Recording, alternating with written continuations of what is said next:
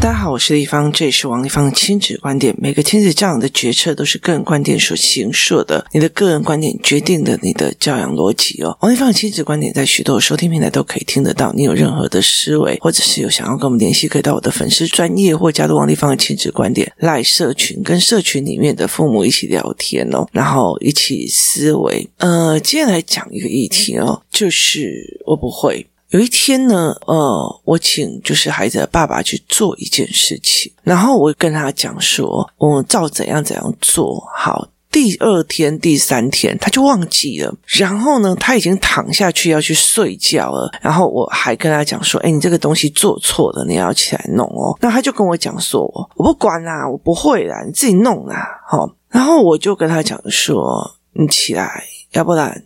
我也会什么事情都跟你讲，我不会，好，就是很多的人他就会觉得我不会，我不会的这一句话就等于别人要帮你做的这个逻辑，我一直在想，他到底是怎么形塑而来的？就是我不会，然后别人就要帮你做。我妈妈也是这样子的一个人，她每次都会讲，我都不要呀，我都不要呀。然后我就一直在想说，这件事情为什么会这个样子去做？那有一天呢，孩子的爸爸呢就做了一个动作，我就忽然领略了这件事情的逻辑哦。他就是做了一个非常非常简单的动作，就是。在过年的时候啊，那因为其实只有我啊，然后我的两个小孩这样子一起在台北过节。那那时候呢，呃，我就跟他讲说，因为我很忙，然后我就跟他讲说，你家里哪里要打扫，哪里大扫除这样。他就跟你讲不用啦，啊，我不觉得脏啊，我不觉得怎样。结果后来爸爸在除夕那天他就回台南，我当场就开始疯狂的大扫除哦。那他所谓的很干净的这些地方都非常的恶心，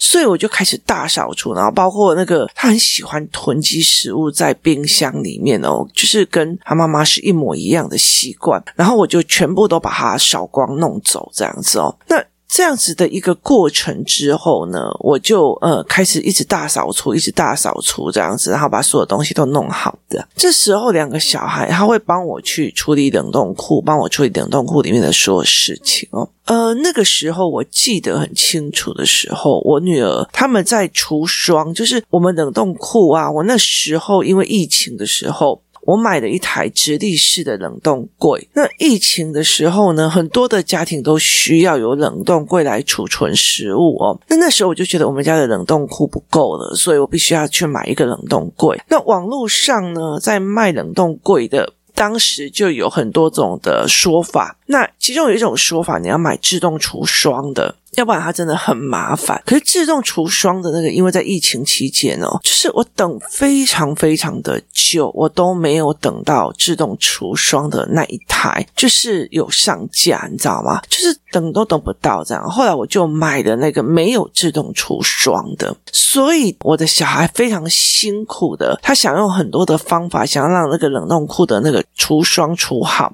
他在用的时候，我就问他说：“你们知道这出了什么问题吗？”他说不知道，我就说，我告诉你，当初我的选择就是我的选择是在于是说，我当初下那个选择说算了，因为疫情期间我需要一个很大的冷冻库，所以我为了解决当时当下的简单的需求。我为了要解决当下的需求，所以呢，我就做了一个选择。这个选择就是我就是下定了那个呃没有除霜系统的冷冻柜，所以导致呢，我们必须用尽了非常多的方法让冰箱除香，就到处的去找出的方法哦，然后要去用那种残雪板啊什么有的没有的哦，那。这整个过程其实都是前面的一刚开始的选择，而导致后面的许多后果。这在我的选择教案里面其实也有写，可是问题是在于，是目前为止的选择跟后面的选择是怎么样的哦，所以。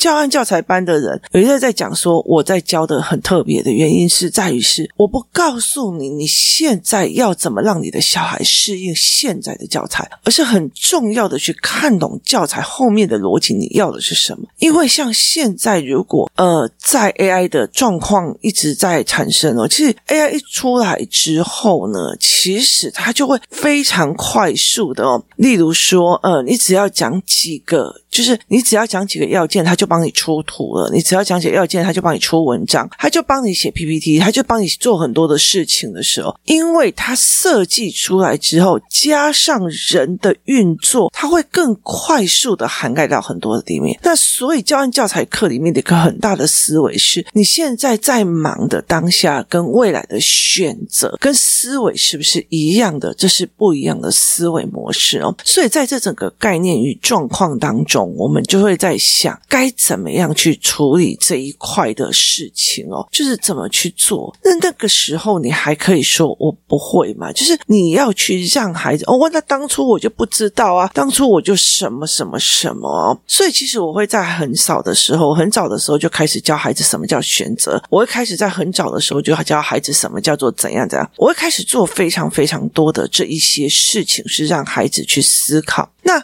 很大的一个部分，我也必须要去发现我自己家里面的很多的状况哦。例如说，孩子的爸就哇，每天就赶紧走，所以他每次只要做错事，啊，你看搞，你赶紧走这件事情，我就要做。所以我后来就跟他讲，你只要讲的你比我烂，你这件事情就不用做，就不用面对了嘛。你给我起来学好。后来有一次，他爸爸就是在我叫弟弟去洗碗的时候，他就马上说：“哎呀，你不会的，你不会，你会弄脏了，我来的。”好。他是用这样子的方式哦，那我就想到呢，那个他的妈妈也是这样对待哦。他常常会跟我讲：“哎呀，我们家那个儿子就不会啊，你就赶紧走啊！我们家儿子就不会啊，你就赶紧走啊！”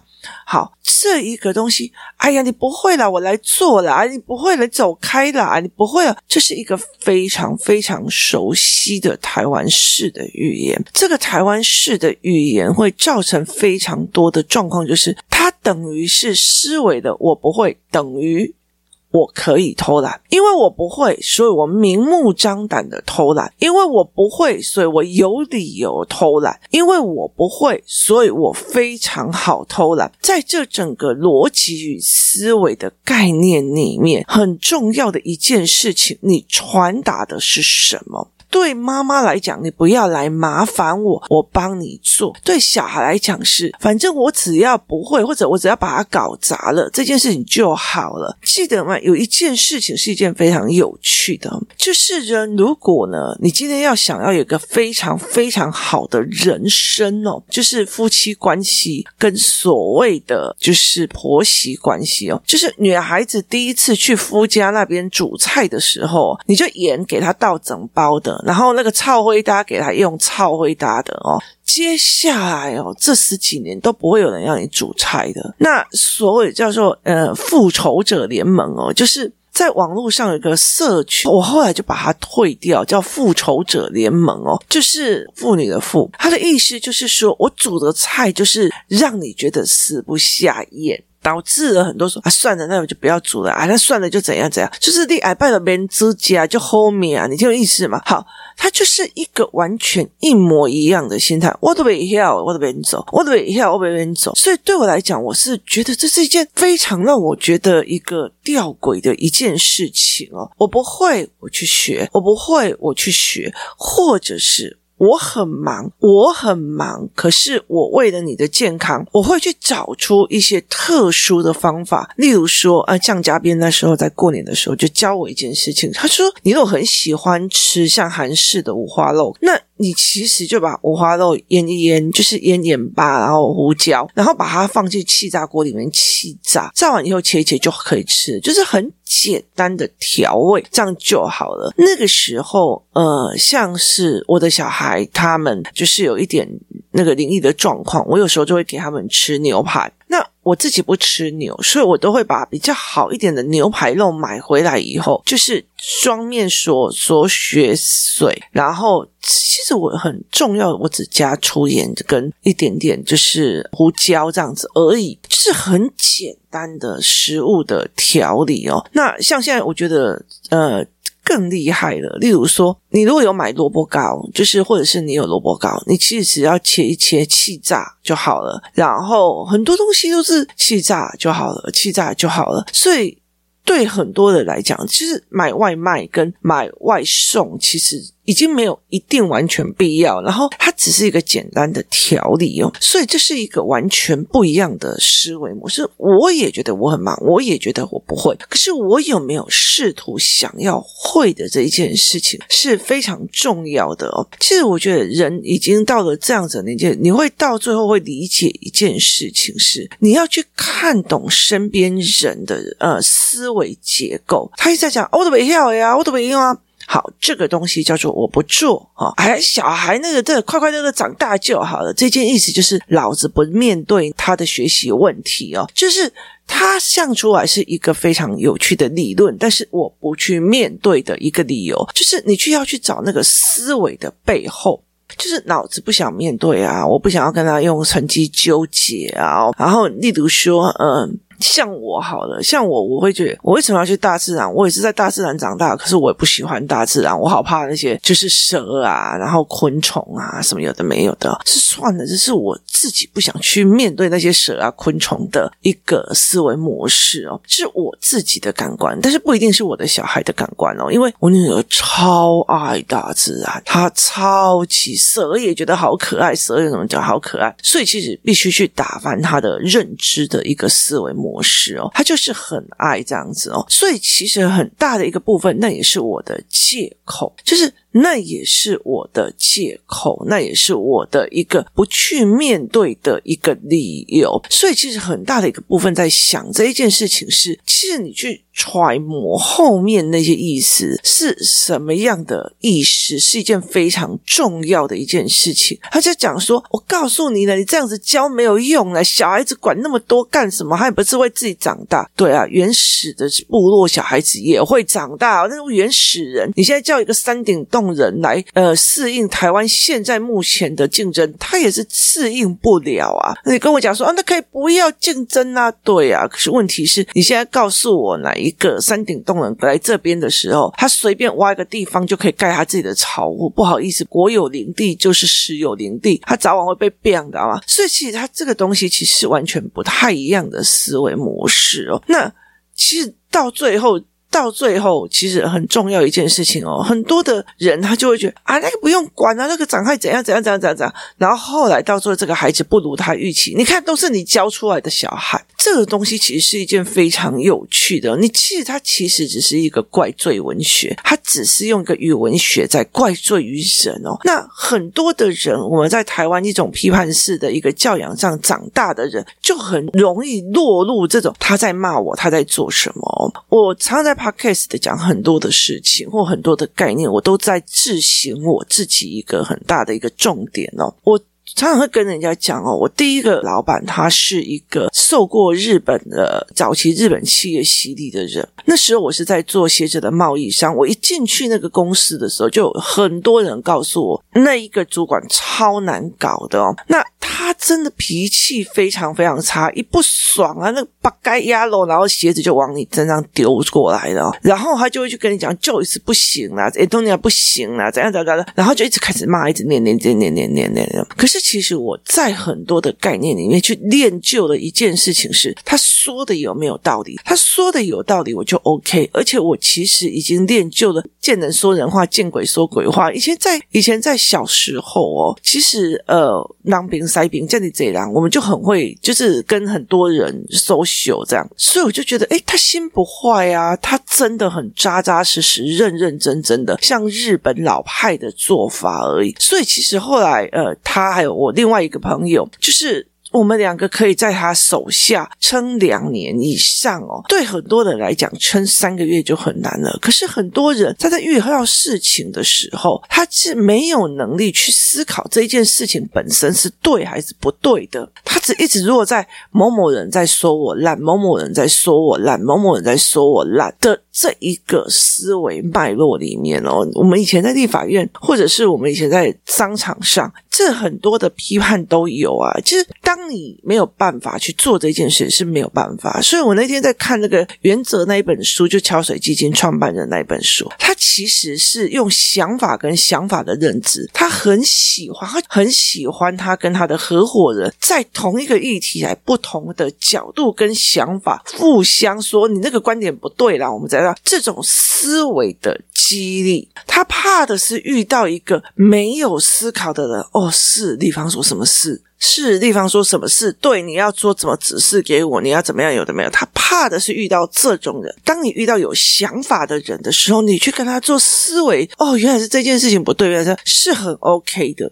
可是台湾人为了没有办法去接受思维上的不相等，所以其实用了非常多的话，我都没要的了呀！啊，我这个搞你一走了哈，所以其实他的文化造成的整个台湾的文化属性就是啊，能者多劳啊，啊，老者多死啊。所以其实那时候我觉得很错愕的是，为什么？就是有一个人就问我说啊，那你为什么不要赶快去帮那个人？那个我就说那个人心地坏啊，他会害别人朋友，那是你自己讲的，那你就要融化他。我哪来的？那么大的圣母病啊！他去害别人，你叫我要帮他，那我可以问你吗？他他帮了多少？他是我值得帮的吗？为什么我要这么的圣母病？可是台湾有非常多的错误的价值，一直在剥削这些愿意做的、愿意改的这些人，然后去说哦，都没要诶，叫你要去包容这些人。那可是问题在于一件事情是。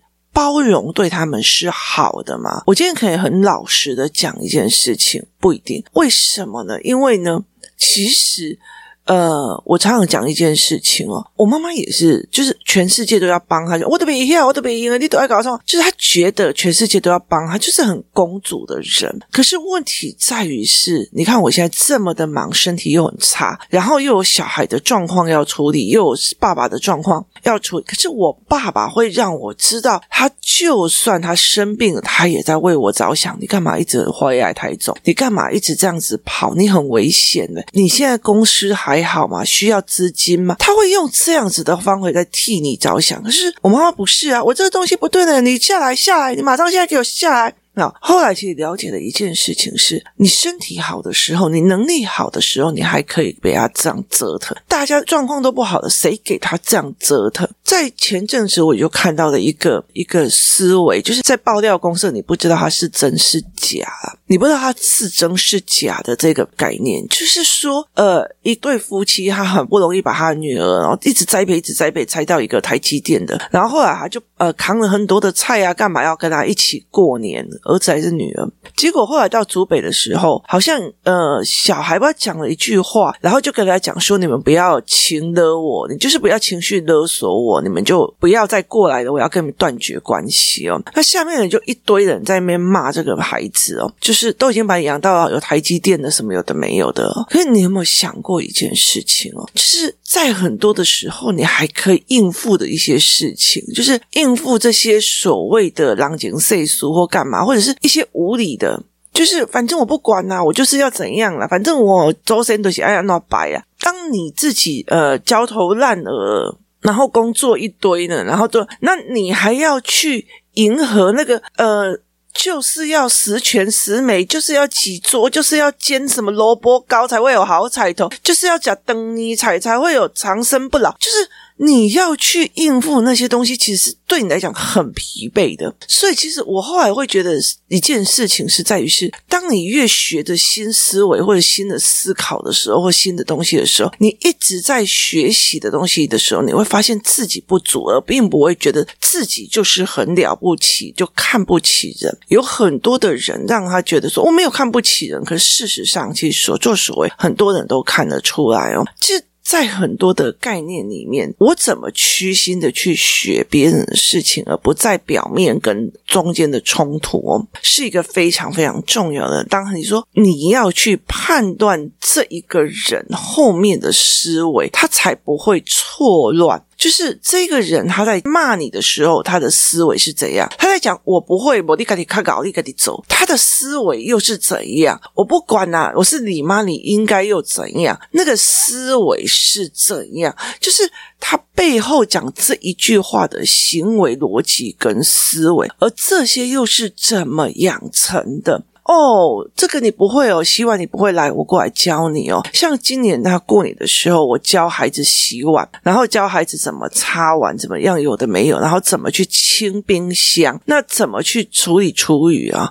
爸爸一回来，全部回归爸爸。你们也要走了，我来走了，你们也要走，我来走。可是爸爸有比较会做吗？没有啊，他还是洗得一团糟，一团乱。但是他就觉得我比你行，你要听我的，你要我去做。这个概念其实是很差的哦，所以就我就觉得非常非常的有趣哦。我后来其实一直把很多的事情去搭在，我觉得很没有时间可以去陪孩子练思维。为什么学校是一个标准答案的逻辑？回到家里面，其实讲话时间不多，然后又要例如什么做家事干嘛？其实对我来讲，做家事这件事情，我比较没有在要求孩子哦。现在会有洗碗机，会有扫地机器人，越来越厉害哦。你现在扫地的。机器人哦，以前我第一次买的时候，我觉得好难用哦。你简直在服侍扫地机器人，你知道吗？就是他走到哪里，你就要赶快把东西拿走、拿走、拿走。那现在他有智能反应，然后呢，他还会自己回去，然后清他的那个吸尘的，还会自己洗抹布。然后呢，我看到中国有几个呃设计，它是还可以接受所谓的呃。